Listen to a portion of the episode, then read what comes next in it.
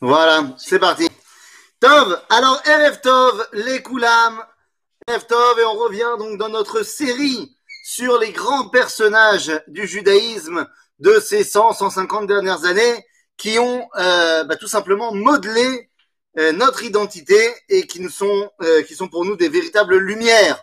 Alors, je vais vous dire, j'ai eu énormément de pression de la part du monde entier.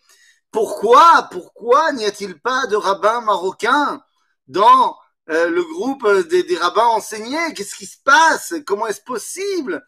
Alors, je, tiens à dire que j'ai pas encore eu aucun Algérien qui s'est plaint et qui a dit pourquoi on n'a pas de rabbin algérien. Peut-être qu'ils n'ont pas de rabbin les Algériens, ça c'est un autre problème. Non, c'est pas vrai, c'est pas vrai. Vous inquiétez pas, nous aurons une euh, une spéciale Manitou. Ah, si si voilà, s'il y a bien un rabbin algérien qui mérite qu'on parle de lui, eh bien c'est évidemment Manitou. Je tiens à rassurer nos amis marocains, nous aurons une étude marocaine en arabe. Non, faut pas exagérer. Euh, mais nous aurons une étude marocaine très très bientôt. Je n'arrive tout simplement pas à me décider euh, de, de qui on va parler. J'hésite pour le moment entre trois personnages. Vous allez me dire, bah, t'as qu'à faire les trois. Oui, d'accord, mais euh, on va faire des roulements, on va revenir à un moment donné. Mais je me demande, est-ce que on va parler de Baba Saleh, est-ce qu'on parle de Rabbi Shalom, ou est-ce qu'on parle de Baal Hatzouf Tvash, qui est plus ancien et qui accompagne le renouveau en Israël au 19e siècle? Bon, ça c'est un, c'est un débat pour moi-même, mais vous inquiétez pas, le rabbin marocain arrive, le marocain nouveau va bientôt arriver. Mais, Ah. Il, y avait, il y avait une correspondance extraordinaire entre le Baal Shem Tov et le Chaim Kadosh. Mais là, on n'est plus, ah ouais, non, là c'est, beaucoup plus vieux. on est plus loin. Ouais. On n'est plus, plus dans les contemporains. Ouais, alors c'est ça, justement. Là, il y a quelqu'un qui me dit sur YouTube, il me dit, euh, c'est la Ascara de Rabbi Nachman de Breslav. Et je l'ai pas zappé. Non, je l'ai pas zappé. Il y a pour l'instant une une volonté, euh, une volonté. Ah, tu dis c'est la, la Ascara du Chida. Euh, mais, mais tu vas pas me faire maintenant la liste de tous les rabbins qu'on n'a pas fait. On en a fait que six. Euh, Il y en a plein d'autres des rabbins. Mais je veux dire, des contemporains. Ouais, voilà. Je, je, la volonté ici dans le cours, c'est de faire des contemporains, c'est-à-dire de pas aller avant le 19e siècle. C'est-à-dire, histoire de, de voir comment est-ce qu'ils ont raccompagné le peuple juif en terre d'Israël. Une fois qu'on aura fait le tour, alors on pourra peut-être imaginer euh, d'aller un petit peu plus loin dans le temps. Euh, mais, mais là, l'objectif, c'est... de- Et je vais te dire mieux que ça. Euh, plus on va aller loin dans le temps, plus ce sont des figures qui sont, alors méconnues, certes, mais euh, qui sont des figures quand même connues. C'est-à-dire que quand tu vas remonter euh, dans les années 1700, dans les années 1600, eh ben, je vais pas te sortir un rabbin euh, de mon chapeau que personne ne connaît, parce que si personne ne le connaît, c'est qu'il y a une raison. Alors que là, les rabbins du 19 et du 20e siècle, eh bien, très souvent, on ne les connaît pas parce que il y a eu un agenda euh, très clairement établi par certaines personnes de dire que certains rabbins étaient des grands rabbins et d'autres euh, moyens. Je vais te dire mieux que ça. Et je suis désolé de prendre cette petite introduction euh, ce soir, mais j'étais euh, il y a pas si longtemps, avant le Seger évidemment, euh, j'étais à un Shalom Zocher, un Shalom Zachar, un Shabbat donc avant la Brit Mila. Et quelqu'un qui m'a demandé, euh, j'ai vu ta nouvelle série de cours euh, sur les, les rabbins, machin, euh, c'est intéressant. J'ai, pas encore vu euh, de- de- d'épisode au complet, mais t- tu traites de qui? Alors j'ai dit, bah on a fait, euh, je crois qu'on avait fait quatre euh, à l'époque, quatre, euh, ouais quatre.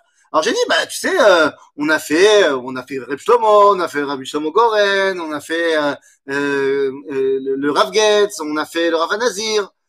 Et il me dit, ah oui, euh, que des sionistes. Et, j'ai répondu, Matarotse Mimeni, qu'est-ce que tu me veux? J'ai fait les grands. C'est tout, qu'est-ce que je te dise? Alors il me dit, non, là t'exagères. Et la vérité, c'est que maintenant, j'exagère pas. C'est-à-dire, c'est pas parce qu'on a voulu occulter des gens que on va laisser la falsification de l'histoire arriver. On a parlé du Rav Getz, Rosh Yeshiva Tamekubalim Betel. Quoi, il a pas sa place dans le groupe? On a parlé euh, euh, de Rabbi Shlomo Goren, Rav Israël. Quoi, il a pas sa place dans les grands? On a parlé du Rav Yitzhak Nissim Arishon Letzion. Quoi, il a pas sa place dans le dans, dans, le groupe? Donc, en malasot. Et là, ce soir, eh ben alors là, je vais vous le dire. ce soir, c'est du lourd. Ce soir, c'est du lourd, je le dis avant chaque cours. Mais ce soir, c'est du lourd parce que c'est d'autant plus du lourd que là, pour le coup, personne ne le connaît. Pourquoi personne ne le connaît? Eh bien, parce que, comme d'habitude, euh, on veut occulter certaines personnes, mais parce qu'en plus de ça, à son époque, et il faudra bien le dire, il a été dans l'ombre de quelqu'un d'autre. Il a été dans l'ombre de quelqu'un d'autre bien malgré lui, parce que l'autre en question n'a jamais eu envie de lui faire de l'ombre. Mais il était le contemporain, et on va le voir à la fin de notre étude, il était le contemporain et le et l'alter ego du Rav Avraham Yitzhak Cohen Cook. Donc, ben, quand tu es à côté du Rav Cook, c'est un peu compliqué. Mais on va voir que le Rav Yaakov Meir, c'est, mais laisse tomber d'abord le géant dans la Torah, mais au-delà de cela, je veux dire, le mec, il était, et c'est sûr, comme on dit aujourd'hui, ADHD. C'est-à-dire que le mec, je peux t'assurer qu'il était hyperactif. Ah là là là là là là, tu vas voir, il s'arrête pas, le bonhomme. Alors, les amis, euh, allons-y. Allons-y, rentrons directement dans le vif du sujet. Ce soir, de la Grèce à la grâce, Rav Yaakov Meir. Alors, le Rav Yaakov Meir, il naît en 1856, Rabotai. Il mourra en 1939. Donc, il ne va pas voir la création de l'État d'Israël, mais il en est un des précurseurs. Il fait partie de ces gens-là qui vont donner le ton de ce qui va devenir l'État d'Israël. Alors, essayons de comprendre de, quoi on parle. Tout d'abord, j'ai dit de la Grèce à la grâce. Car le Rav Yitzhak Meir, euh, euh, Meir oui, c'est ça, Yaakov, pourquoi je dis Rav Yaakov Meir, eh bien, il vient d'une famille des Megourachés Sfarad. C'est-à-dire que sa famille, à l'origine, vient d'Espagne. Et comme beaucoup d'entre eux, après le Guérouche Sfarad, après l'expulsion des Juifs d'Espagne, eh bien, il a été, euh, la famille s'est installée en Grèce. C'était une époque où le, la Grèce acceptait les Juifs, et donc ils se sont installés en Grèce et ont prospéré là-bas. Le père de Rav Yaakov Meir s'appelle Kalev. Mais Kalev, Baruch Hashem, est quelqu'un qui va bien réussir dans sa vie. Euh, au niveau financier, va, Baruch Hashem, il n'y a pas de problème. Et quand on lui demande est-ce qu'il va rester toute sa vie à, euh, à Rhodes, parce qu'il est à, à Rhodes, eh bien la réponse est très claire. Il dit absolument pas. Il n'est absolument pas question que je reste ici. Nous sommes en Grèce parce que nous avons été expulsés d'Espagne. Nous sommes arrivés en Espagne parce que nous avons été expulsés de Babylone. Nous sommes arrivés à Babylone parce que nous avons été expulsés de Jérusalem. Ce qui veut dire qu'à un moment donné, il faudra rentrer à Jérusalem. Et si vous voulez, c'est dans cette ambiance-là que le petit Yaakov va, euh, va, grandir. Alors lui, Yaakov Meir ne naît pas à Rhodes, parce que les paroles de Kalev ne sont pas des paroles en l'air. Effectivement, il va décider de partir avec sa femme tout seul, ils n'ont pas encore d'enfants, ils partent à Jérusalem. Et c'est ici à Jérusalem que le petit Yaakov va naître. Il naît à Jérusalem et en 1856, donc comme j'ai dit, il naît à Jérusalem et donc il va s'imprégner de la Torah de son père, qui est un Talmid Racham, qui est un commerçant, mais qui est un Talmid Racham énorme, qui a gardé avec lui toute la Torah de Yehudé Yavan, et c'est une Torah, on va voir, qui est très particulière. C'est une Torah qui est en, en complète parallèle avec la science. Les Yehudé Yavan sont des scientifiques, c'est-à-dire qu'ils ils veulent euh, s'intéresser à tout. On a parlé la semaine dernière euh, du, euh, du Rav Kapar, qui disait qu'il était intéressé par toutes les choses. Dans les Juifs de Grèce, il y avait une véritable volonté de réunir euh, Achochmot et Torah. Et donc c'est dans cette ambiance-là que le petit Yaakov va grandir. Mais le premier grand tournant de sa vie se passe quand il a 8 ans. Il a 8 ans, nous sommes donc, eh bien, vous avez compris, on est en 1864, il a 8 ans, et à ce moment-là, il se passe quelque chose. C'est un simple après-midi. Il ne se passe rien de particulier, et pourtant sa maman lui dit Yaakov, est-ce que tu veux m'accompagner? Je vais au Kotel. Je vais prier au Kotel. Maintenant, attention, que les choses soient bien claires. On parle du Kotel de 1860, 64. C'est-à-dire qu'on n'a absolument pas le Kotel qu'on a aujourd'hui. Rechavat à Kotel, l'esplanade du Kotel n'a rien d'une esplanade. C'est un espèce de petit couloir qui fait 3 mètres et demi de large et qui fait à peu près une cinquantaine, même pas un peu moins, une quarantaine de mètres de long. C'est un petit couloir, le Kotel, à l'époque. C'est un couloir, lorsque les Juifs vont y prier, ils sont des fois euh, pas vraiment, euh, enfin, on les remarque pas trop, et, des fois, eh bien, les Arabes qui sont là euh, leur jettent toutes sortes de projectiles. On est loin du Kotel que nous, on connaît aujourd'hui. Mais, lorsque le petit Yaakov arrive au Kotel pour la première fois, eh bien, il y voit un spectacle incroyable qui va l'accompagner toute sa vie. Et je pense, et sans vouloir m'avancer, je connais un petit peu euh, les responsables de ce groupe, je connais un petit peu la communauté de Givat Shmuel, et je connais un petit peu l'ambiance. C'est exactement de ça qu'on essaie de parler, nous. Le Rav Yaakov Meir arrive au Kotel et il voit un spectacle incroyable. Quel est son spectacle? Eh bien, il voit des chassidim, il voit des litaïm, il voit des juifs de Bagdad, il voit des juifs du Yémen. Ils sont tous. Il n'y a pas de mechitza, il n'y a pas de place pour mettre une mechitza de toute façon, et il n'y a certainement pas la place pour faire plein de minyanim. Tout le monde prie ensemble. Et raconte, le Rav Yaakov, il raconte que lorsqu'il arrive et qu'il entend le yiddish des chassidim, qu'il entend le hongrois des hongrois, lorsqu'il entend l'arabe des gens de Bagdad, qu'il entend le judéo-arabe des gens euh, euh, qui viennent plus d'Afrique du Nord, quand il entend les Yéménites parler, et quand tous se mettent à prier, chacun avec leur accent, il dit, on avait véritablement une mélodie d'une harmonie incroyable qui montait jusqu'au ciel. Il ne pouvait en être autrement, c'est ce qu'il écrira dans son journal, dans un de ses, dans, ses écrits. Il dira, il ne pouvait en être autrement. Il est évident que c'est exactement comme ça qu'on priait au Beth Amikdash. Au Beth Amikdash, il n'y avait pas un Noussach. Au Beth Amikdash, on priait pas Noussach Sfard, Sfarad, Ashkenaz. Au Beth Amikdash, il y avait la tribu de Asher qui priait avec son Noussach, la tribu de Zvouloun qui priait avec son Noussach, avec son accent, et ainsi de suite. Douze tribus qui se mêlaient ensemble pour arriver jusqu'à Kadosh Baruch Ça va être un, tournant dans sa vie, car le Rav Yaakov Meir cherchera et réussira énormément dans son entreprise à réunir les différentes communautés juives. Vous allez me dire, c'est un projet complètement fou. Comment réussir à réunir les communautés juives dispersées? Eh bien, on va voir mais le Rav Yaakov Meir est peut-être un de ceux qui l'a le plus réussi. Alors,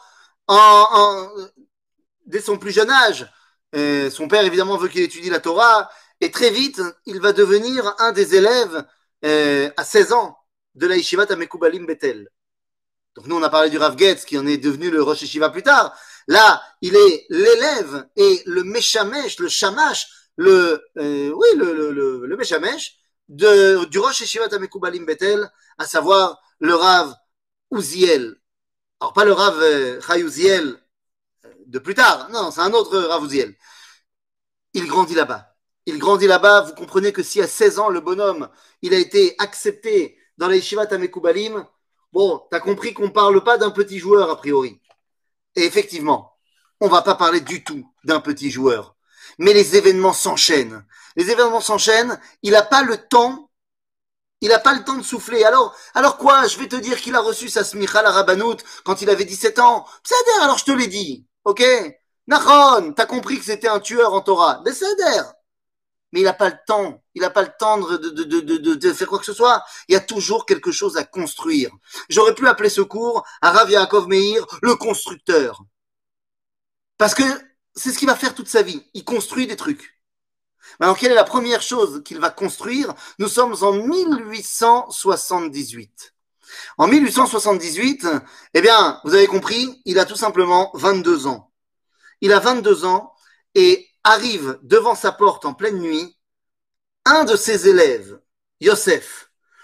Et Yosef vient toquer chez lui en pleine nuit et lui dit Arav, Arav, c'est pas possible, il faut faire quelque chose. Arav, il faut faire quelque chose. Qu'est-ce qui se passe? Mais qu'est-ce qui t'arrive? Pourquoi tu t'excites? Et en fait, ce qui se passe, c'est la chose suivante. Yosef vient de découvrir dans la vieille ville de Jérusalem, dans une poubelle, deux jeunes enfants de 8 et 9 ans qui habitent là-bas. Ils sont tous les deux orphelins et ils n'ont pas de toit, ils n'ont pas où manger, ils n'ont rien du tout. Ça fait plusieurs jours qu'ils n'ont pas mangé. Ils sont très faibles. Il vient voir le Rav Yaakov Meir en disant il faut faire quelque chose, c'est pas possible. Maintenant, comprenez-moi bien. Un autre rabbin, il aurait dit c'est terrible, on va essayer de trouver un peu de tzedaka, on va essayer de leur trouver un truc. Rav Yaakov il va donner d'abord de son argent pour là sur le moment leur donner à manger, leur donner un toit, il les amène chez lui, ils vont dormir chez lui, mais c'est Mais le lendemain matin, il fait appeler ce fameux Yosef, un de ses élèves, et il dit Bon, j'ai bien réfléchi, on ne peut pas laisser cela en place. Et dès le lendemain matin, le Rav Yaakov Meir entreprend de construire le premier Bet Yetomim de Jérusalem, le premier orphelinat de Jérusalem. Le fameux orphelinat qui va être retapé, reconstruit, euh, euh, truc par Rothschild plus tard, c'est le Rav Yaakov Meir. D'abord, Rabbi Yaakov le premier orphelinat, il est impensable que des enfants à Jérusalem, alors que Zecharia Navi, c'est comme ça qu'il l'écrit, il dit alors que le prophète Zacharie nous dit que viendra un temps où les enfants et les jeunes filles rejoueront et courront dans les rues de Jérusalem. Et bien là, les enfants ne peuvent pas courir dans les rues de Jérusalem parce qu'ils n'ont pas de, de quoi manger et qu'ils n'ont pas de toit. On leur donnera un toit. Il crée le Bet Yetomim de Yerushalayim. Il n'a que 22 ans. Un an plus tard, parce que euh, il s'embêtait beaucoup, il se dit bon ben Bet Yetomim c'est pas mal, mais nous sommes à ce moment-là en 1879 et il y a de plus en plus de gens euh, qui ont besoin de soins. Maintenant, vous allez me dire, bah oui, mais il y a toujours eu des gens qui ont besoin de soins. Oui, Nachon. Mais sauf que jusqu'à présent, le seul endroit où on pouvait se faire soigner, c'était dans les hôpitaux de l'Empire ottoman. Et à chaque fois, il y a des problèmes. Hey, pour la cache-route, pour le Shabbat. Et Rabbi Yaakov, il dit, bon, ben, bah, pas de problème. On va construire un hôpital. Yallah Vous avez entendu parler de Misgav Ladar L'hôpital de Jérusalem de Misgav Ladar, le premier hôpital de Jérusalem, qui avant d'être à Katamon était dans la vieille ville de Jérusalem. Boum Rabbi Yaakov Meir il, alors pas tout seul hein, évidemment, mais c'est lui qui en est le le le vad à C'est lui qui est Yoshev Rosh Avad de ceux qui vont la, de, de, de, la, des Chevres qui vont mettre en place l'hôpital de euh, euh, Misgav Ladar. vous comprenez de quoi on parle? Il n'a que 23 ans et il s'arrête pas. Il est connu. Il a commencé à se faire connaître. Un, par sa grandeur de Torah, mais il s'est, fait connaître également par les autorités. Pourquoi il s'est fait connaître par les autorités? Parce que, et c'est quelque chose que personne n'arrive à expliquer, eh bien, il est reconnu parmi toute la Eda Asfaradite de Jérusalem comme étant ben, un des dirigeants de la Eda Asfaradite. Donc, les autorités ottomanes savent que s'il faut faire quelque chose avec les Juifs de Jérusalem, eh bien, il faut aller voir le Rav Yaakov Meir. Et donc, eh bien, les choses vont arriver en 1881. En 1881, donc euh, vous avez fait votre calcul, il a 25 ans, il va se passer une histoire assez tragique. Enfin, qui aurait pu être tragique s'il n'y avait pas eu Rabbi Yaakov Meir. En 1881, va arriver un groupe de Olim Khadashim de Perse. Des Olim Khadashim de Perse qui arrivent sans rien ils sont sans le sou, ils ont rien du tout. C'est pas les premiers juifs qui arrivent sans rien. Et ils se font intégrer dans la communauté comme d'habitude. Seulement là, la, direction ottomane, elle dit stop, ça suffit. Des juifs, déjà qu'on n'est pas très content qu'ils arrivent en masse, mais en plus des juifs qui ont rien, qui vont être un, un poids pour la société plus qu'autre chose, hors de question qu'ils restent. Et l'Empire ottoman va ordonner l'expulsion de ces centaines de juifs de Perse qui viennent d'arriver. Rav Yaakov arrive, dès qu'on lui apprend l'ordre d'expulsion, il arrive immédiatement chez le Pacha, le gouverneur, le gouverneur ottoman à Jérusalem, et il va essayer de lui faire changer d'avis. Rien n'y fait. Rien n'y fait. Le gouverneur lui dit, je vous respecte beaucoup, monsieur le rabbin, mais euh, il te dira non. À ce moment-là, eh bien très bien. Puisque c'est comme ça, on va prendre une décision. Quelle décision? Ben, C'est pas compliqué. On va agir dans le dos de nos amis, euh, de nos amis ottomans. Ah bon? Rabbi Yaakov va griller sa carte devant le Pacha. Donc il va envoyer un autre juif qui est Mekourav, qui travaille avec le Pacha. Il lui dit, écoute, s'il te plaît, demande au Pacha de me donner juste une permission d'accompagner ces juifs jusqu'à Yafo. De Jérusalem à Yafo pour les mettre dans le bateau, que je puisse au moins les accompagner, ils me respectent, euh, euh, ça, sera moins dur pour eux. Et effectivement, il va réussir à convaincre le pacha ottoman. Ok, il veut les accompagner, bah ça me va. Très bien, la première partie du plan a été mise en place, on peut y aller. Effectivement, il y a une shayara, une caravane comme ça, de centaines de juifs qui partent la tête baissée de Jérusalem et qui vont vers Yafo. Pendant tout le chemin, maintenant, Yafo, Jérusalem, c'était la ville Jérusalem, hein, c'est une heure en voiture. Combien de temps ça prend à pied? Allez, combien de temps ça prend à pied? Non? Vous vous rappelez pas de vos excursions? Il y a combien de kilomètres entre Tel Aviv et Jérusalem Ils le font à l'école tous les ans. Combien, combien de, kilomètres entre Tel Aviv et Jérusalem 55. Allez, 57. C'est quoi On coupe la poire en deux.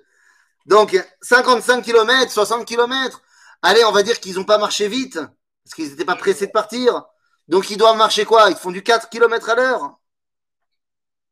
Une journée. Journée.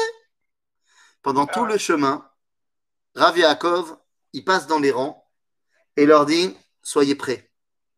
Soyez prêts. Soyez prêts. Arrivé juste devant Yafo, à l'entrée de la ville de Yafo, Rav Yaakov Meir met sa main dans sa veste, sort les billets donne certains billets à certaines personnes bien placées. N'oubliez pas qu'on est dans l'Empire ottoman, dans l'Empire ottoman du 19e siècle, à savoir un Empire ottoman qui est en déchéance et où il y a un cruel manque d'argent pour les fonctionnaires de l'État. Tout marche au bakshish. Le Rav Yaakov Meir sait à qui graisser la patte. Il a donné à trois personnes ce qu'il fallait pour que ces trois personnes ben, ne voit pas ce qui se passe. Et à ce moment-là, alors que le bateau les attend sur le quai, alors que les autorités ottomanes, les soldats ottomans sont là pour les récupérer, ils comprennent pas, ils n'arrivent pas. Parce qu'à l'entrée de la ville de Yafo, le mot avait été fait passer à tous les villages juifs avoisinants. Et lorsque le Rav Yaakov a donné l'ordre de dispersion, il y a la dispersion Et tout le monde prend ses jambes à son cou et sont accueillis dans les villages juifs autour, qui les récupèrent et qui les cachent, et ils disparaissent. Et résultat des courses, ces juifs-là ne repartiront pas d'Israël, ils resteront en Israël, et ils vont chacun être intégrés dans les différents villages où ils sont. Encore une fois, très bien Meir, une fois qu'il a réussi à faire tant de choses, les rabbinim de Jérusalem commencent à se non seulement ils savent que c'est un grand dans la Torah, mais que c'est quelqu'un sur qui on peut tout à fait compter pour des missions importantes. Et il va être euh, un des premiers, attention, tiens-toi bien Ali, c'est pour toi, c'est cadeau, il va être un des premiers Shadarim. Il a envoyé Shadar. Alors, Mazé Shadar, Shadar, ce sont les initiales Shluchei de Rabbanan il est l'envoyé de la communauté des rabbins de Jérusalem pour aller récupérer un petit peu de pépette, hein, faut pas, faut pas se mentir. Et il est envoyé dans la ville de Bukhara. Vous avez entendu parler des Bukharim? Ben il est là-bas, en, au Tadjikistan. Et il part. Il part. Mais attendez, Tadjikistan, on parle d'un mec qui vient de Grèce. Quel rapport? Azov, quel rapport? Arabe Yaakov Meir. On est en 1882. C'est l'année de la première Alia. C'est l'année où va arriver, vont arriver les premières vagues d'Alia. D'abord de Roumanie, du Yémen. Lui, il part à Bukhara. Ça va être un voyage énorme. Et le problème, c'est que dans le bateau qui va l'emmener, euh, d'abord dans sa première, euh, première étape, il va arriver en Russie. Sur le bateau, tous les juifs du bateau lui disent Ata Rav Meir? Il dit oui. Il dit C'est toi qui es l'envoyé euh, pour aller à Bukhara? Il dit oui. Tu sais que tu nous mets tous en danger dit Comment ça, je vous mets en danger? Ben oui, tu as avec toi des lettres de Hamlatzot. Tu as les lettres signées par tous les grands rabbins de Jérusalem pour que les gens de Bukhara qui ne te connaissent pas, eh bien, ils savent que tu es vraiment l'envoyé des rabbins de Jérusalem. Il dit Bah oui. Il dit Bah voilà, tu te rends pas compte, là, on va arriver en Russie. La Russie, c'est le pire ennemi de l'Empire ottoman. Ils vont te voir avec des lettres provenant de l'Empire ottoman, avec des demandes de donner de l'argent à l'Empire ottoman. La Russie, elle va venir, elle va, nous arrêter tous à cause de tes lettres. Et là, Rav Yaakov Meir se lève et il dit Les man Yerushalayim eshkot. Je ne me tairai point pour Jérusalem. Il se lève, prend toutes ses lettres de recommandation et les jette à l'eau. Il dit, je n'aurai pas les Hamlatzot, mais j'aurai que Pi Hashem Diber.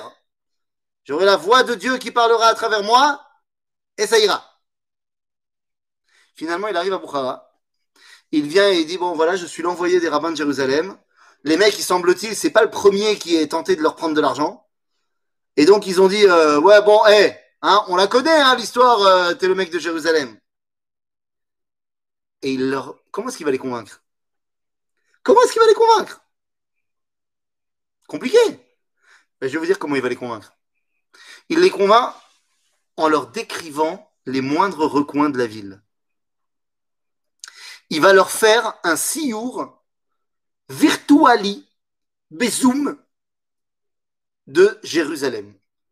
Il leur dit, il y a ce magasin-là, et à côté, il y a ce magasin-là. Et quand tu arrives dans la rue pour arriver vers le côté, alors il y a des marches, il y en a une qui est brisée. Il leur raconte tout, genre, c'est pas possible. C'est sûr, il habite là-bas. C'est sûr, il connaît Jérusalem par cœur. Et au moment où les gens, ils sont tous conquis, ils pleurent tous. Ils pleurent tous. Ils pleurent en Bukhari, mais ils pleurent quand même.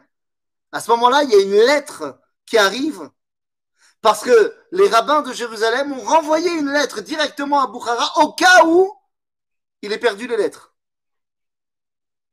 Et donc la lettre arrive et elle confirme eh bien, ce qu'il avait dit et ce que le, fait que tout le monde était convaincu. Et il est reçu avec les honneurs, non seulement avec les honneurs, mais il va rester là-bas pendant quelques mois parce que il faut le temps de pouvoir revenir. Euh, pendant l'hiver, tu peux pas bouger de là-bas, machin. Pendant toute la période où Rebbe Yaakov Meir il est là-bas, tous les enfants garçons qui vont naître s'appellent Yaakov Meir. En l'honneur de Hacham Yaakov Meir. Et il faut commencer à s'habituer à dire Chacham Yaakov Meir, parce que les Sfaradim, ils disent pas Rav Yaakov Meir, ils disent Chacham Yaakov Meir. Enfin, l'objet. Puisque la Shlichut a réussi, ben les Chachamim de Jérusalem, ils disent Bon, hey, t'es pas mal hein, en Shlichut. Yala, 1885, une deuxième Shlichut. Il s'est reparti. Cette fois, il part au Maroc, en Algérie et en Tunisie. Mais cette fois, c'est pas pour aller leur prendre de l'argent, c'est tout simplement pour les réveiller à Tzion pour les réveiller à revenir. Là aussi, il est accueilli comme un Kvod Melachim. Et là aussi, il va réussir à faire venir avec lui, à revenir à Jérusalem. Ah, je n'ai pas de chiffres à te donner, mais une partie de la communauté là-bas qui ont décidé de suivre Chacham Yaakov Meir. Et donc, c'est en 1889 qu'il revient à Jérusalem. Et là, il va faire quelque chose d'incroyable. Quand il revient en Israël, il passe par Yafo évidemment, et comme d'habitude, il y a le balagan. Bon, le balagan avec les Ottomans, avec les Arabes, ça c'est classique. Non, non, comme d'habitude, il y a le balagan entre les Juifs et les Juifs. À ce moment-là, il dit, bon, ça ne peut plus continuer comme ça. À Yafo, il va réunir tous les rabbins de Yafo, et il va dire, on ne peut pas continuer comme ça.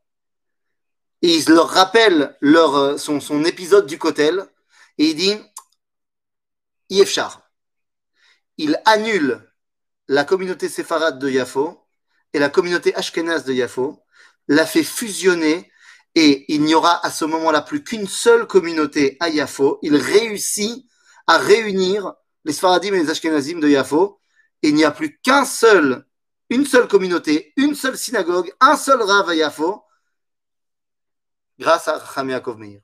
Alors évidemment, tout le monde voulait que ce soit lui, le rabbin de Yafo, mais il dit, je peux pas, je dois être, euh, je, suis Betafki de Rabbani à Jérusalem, mais tout le monde accepte et il n'y aura effectivement qu'un seul rabbin à Yafo. Le second en titre sera le Rav Avraham Yitzhak à Cohen Cook. Ok? Quand le Rav Cook est le Rav de Yafo, il n'y a pas d'autre rabbin. C'est lui le rabbin de Yafo. Et il n'y a pas que des Ashkenazim à Yafo. Bekitsour, vous comprenez un petit peu la dimension du bonhomme. Sauf que là, il va prendre une dimension beaucoup plus Eretz israélienne en 1889. 1889, alors qu'est-ce qui se passe à ce moment-là? Ben, Les amis, il se passe que il va falloir faire quelque chose pour un endroit incroyable à l'extérieur des murailles de Jérusalem, pas très loin. Il y a un endroit, bon, vous allez me dire pas très important, c'est un champ avec une caverne. Et cette caverne, c'est le tombeau de Shimon Hatzadik. Le problème, c'est que toute la zone appartient à un ottoman qui a fait mettre des, grillages, des barbelés tout autour avec des portes cadenassées pour empêcher les juifs de venir. Et si les juifs veulent venir, ils doivent y payer. Sauf qu'il y avait un SDR, il y avait un accord qui avait été passé trois générations avant pour que les juifs puissent aller se recueillir sur les tombes de Jérusalem sans devoir payer quoi que ce soit. Seulement le mec, il a pris possession, euh, Bnia Biltiroukit, euh, ce que tu veux, il a fait une construction illégale et personne n'a rien dit. Donc Racham Yaakov Meir, il dit Bon, ben c'est pas grave, on va y aller. Vas-y, on va y aller. Qu'est-ce que tu vas faire? Ben, Il y va.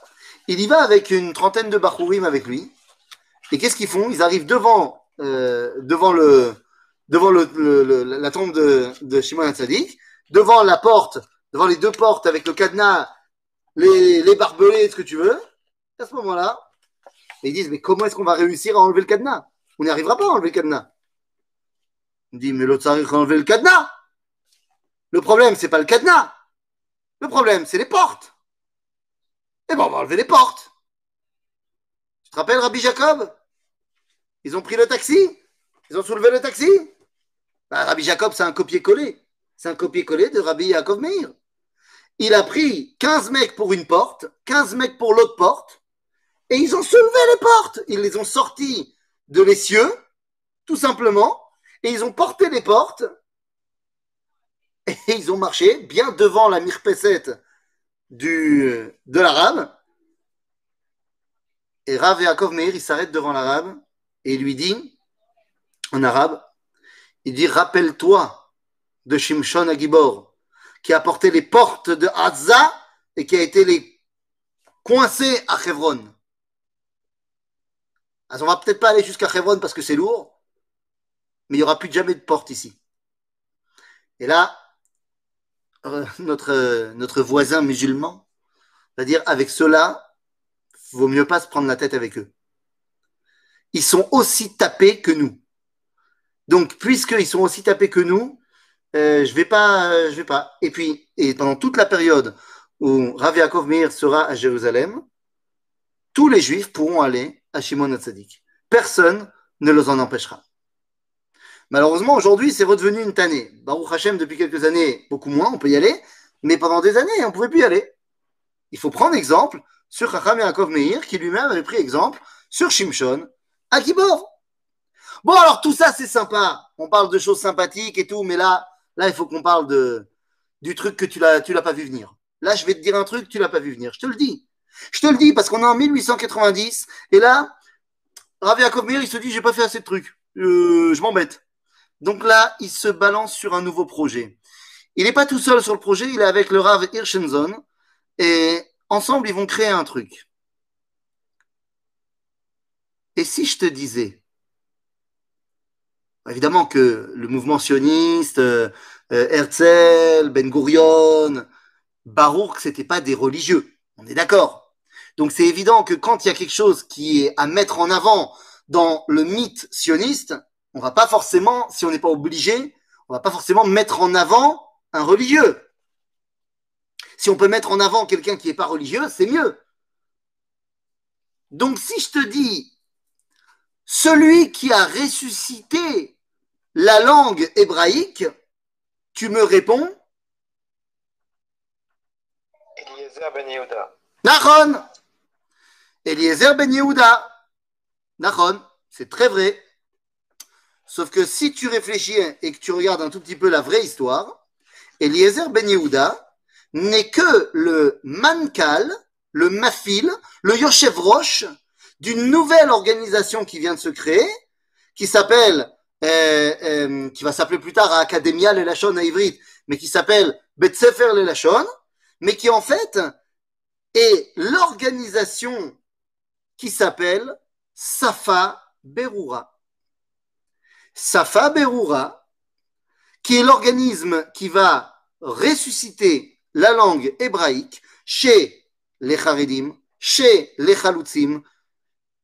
On va se balader de Heider en Heider, de Koilel en Koilel, de Betsefer en Betsefer, où personne parle hébreu, et on va apprendre l'hébreu. Eliezer Ben Yehuda n'est que le numéro 3 dans l'organisation. Je vous le donne en mille. Qui a créé l'organisation Safa Broura pour la résurrection de la langue hébraïque? Arav Yaakov. Celui qui a ressuscité la langue hébraïque, c'est pas Ben Yehuda. Alors je dis pas, Ben Yehuda, il a un grand mérite, il a fait le, dictionnaire, il, a, il, en a fait un vrai projet, il en a fait un bébé, est-ce que tu veux? Ok, j'enlève pas le mérite de Ben Yehuda. Mais c'est pas lui qui est à l'origine du programme. À l'origine du programme, Zara Yaakov Meir. C'est lui qui crée sa femme Emoura. C'est lui qui va ressusciter la langue hébraïque. Eliezer Ben Yehuda ne fait que bosser pour lui.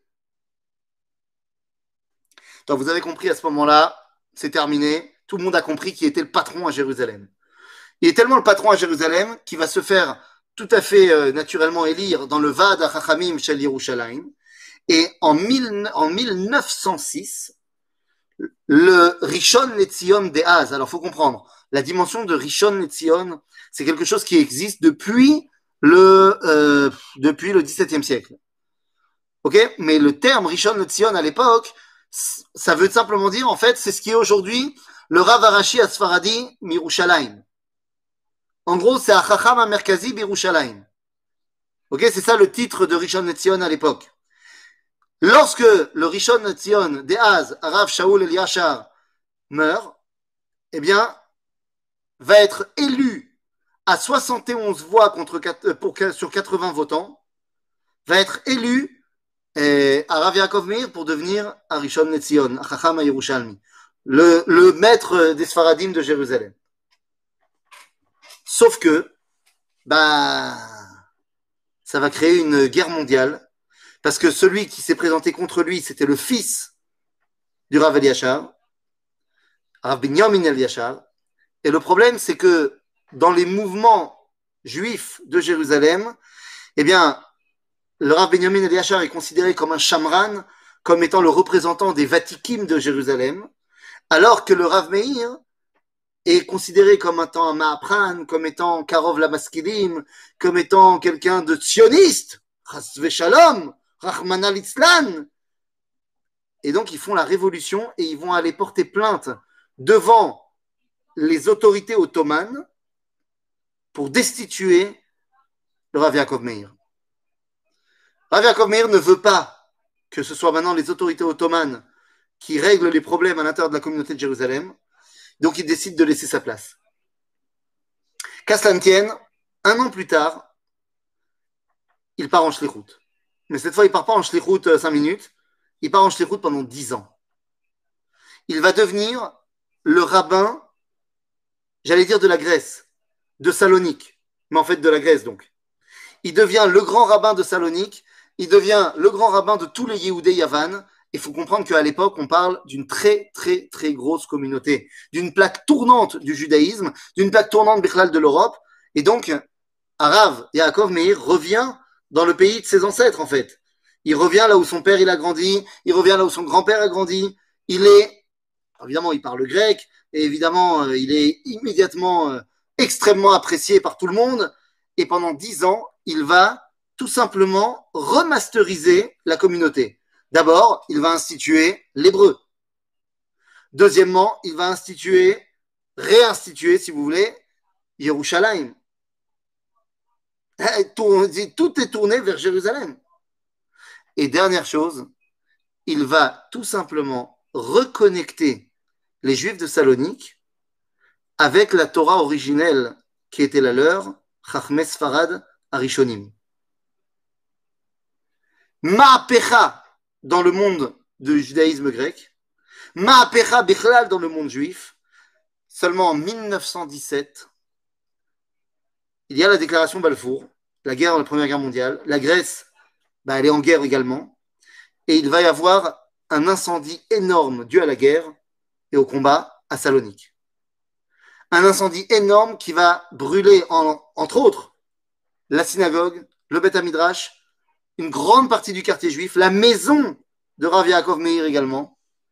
Et pour le Rav, il s'agit d'un bah, signe. D'un signe que ça y est, le temps de la shlichut en exil est terminé.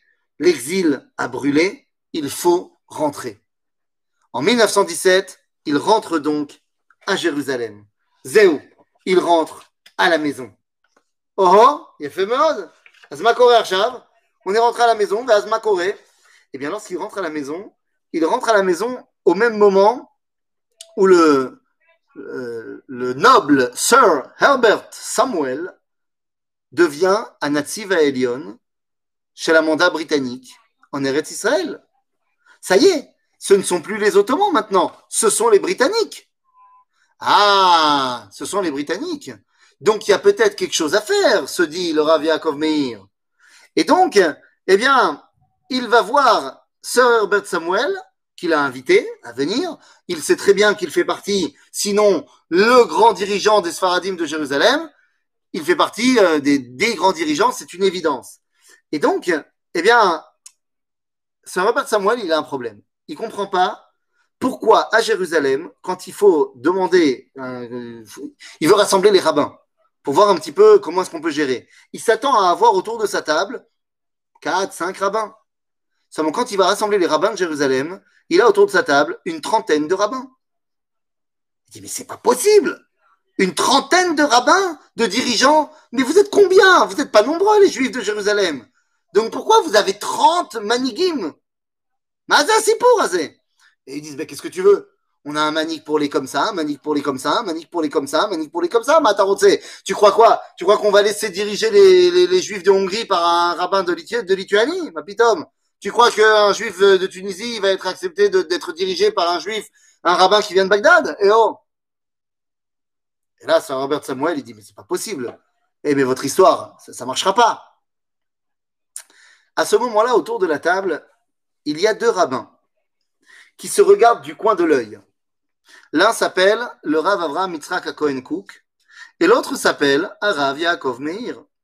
Le Rav Cook, jusqu'alors, était le Rav de Yafo. Et il sait très bien que s'il a été le Rav de Yafo, le Rav unique de Yafo et des Moshavot, c'est parce qu'il y avait quelqu'un avant lui qui avait uni les communautés. Et donc les deux se regardent. Et à ce moment-là, Chacham Yaakov Meir va proposer quelque chose. Il dit unir complètement le peuple juif. Semble-t-il que le Sanhedrin n'a pas encore sa place. Mais ne pas continuer avec euh, le ribouille, le fait qu'on ait 29 000 rabbins, ça c'est peut-être intelligent. Puisque ça y est, on est rentré à la maison. On est rentré en Eretz Israël. Kibbutz Galouyot a commencé. Et donc, eh bien, dans l'histoire juive, se sont détachés deux blocs. Le bloc séfarade et le bloc ashkénaze, dans toutes ces diversités. Il serait donc très intelligent de mettre en place non plus 30 rabbinim, mais deux. Un rabbin ashkénaze et un rabbin séfarade. La première ligne de discours de l'inauguration de la Rabbanout Arachit Israël vient d'être créée. Finalement, c'est le Rav Kook qui va créer la Rabbanout Arachit parce que c'est lui qui va avoir le contact le plus permanent avec le mandat britannique. Mais l'idée vient des deux. Et donc, c'est tout naturel que lorsque, en 1921, le grand rabbinat d'Israël est créé, Arabanut Arashit l'Israël est créé, eh bien, le Rav Kook et le Rav Arashi l'Israël à Ashkenazi, Rav Yaakov Meir devient le premier Rishon Netzion. Plus cette fois seulement le Rav de Jérusalem, mais bel et bien un Rav Arashi l'Israël pour tous les Sfaradim. Voilà un petit peu la grandeur du bonhomme.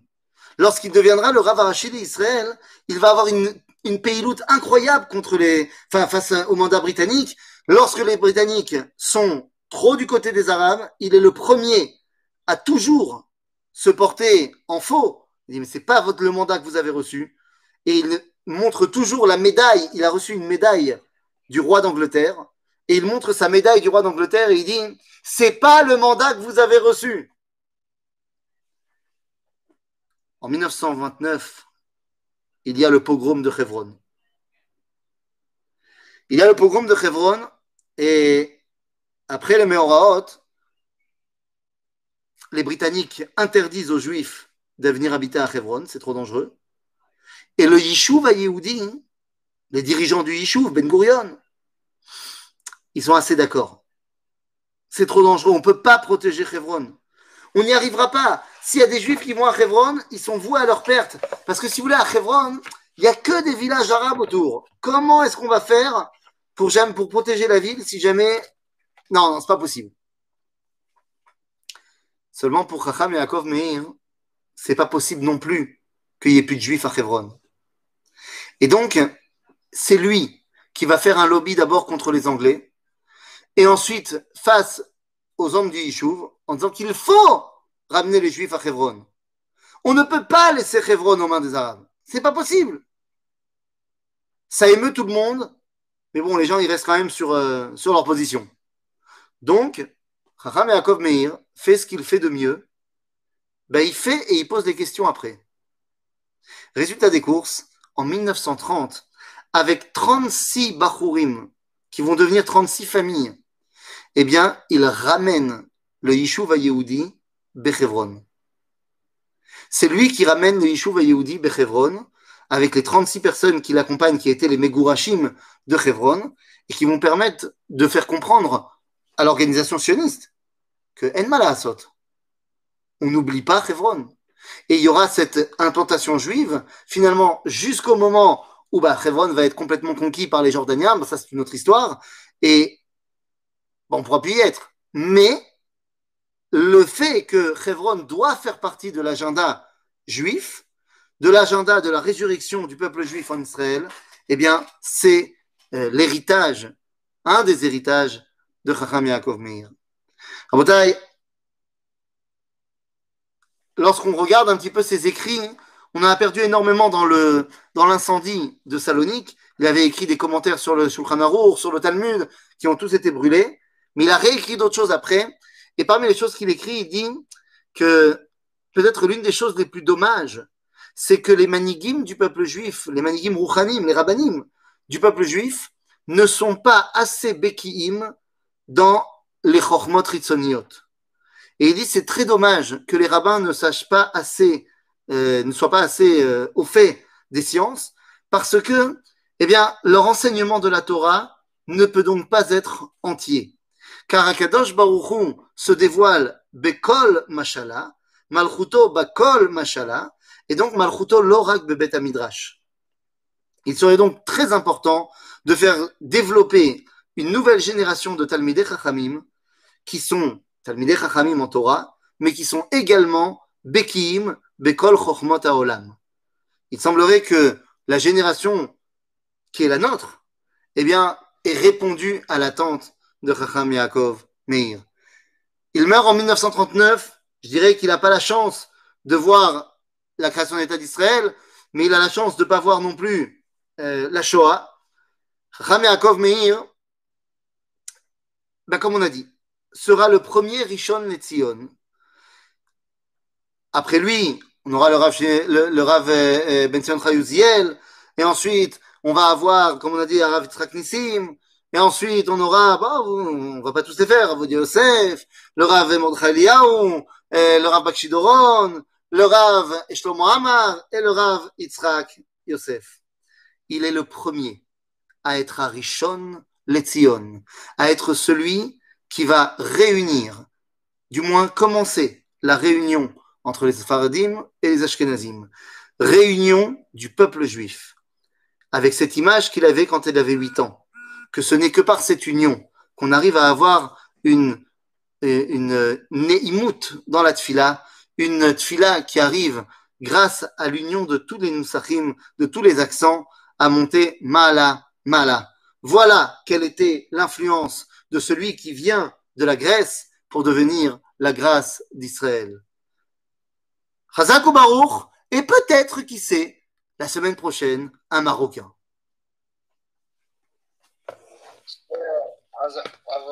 Chazak ou Baruch à tout le monde, Tov et Koulam. Merci beaucoup. Merci, merci beaucoup. Shavuot Tov. Shavuot Tov les Koulam.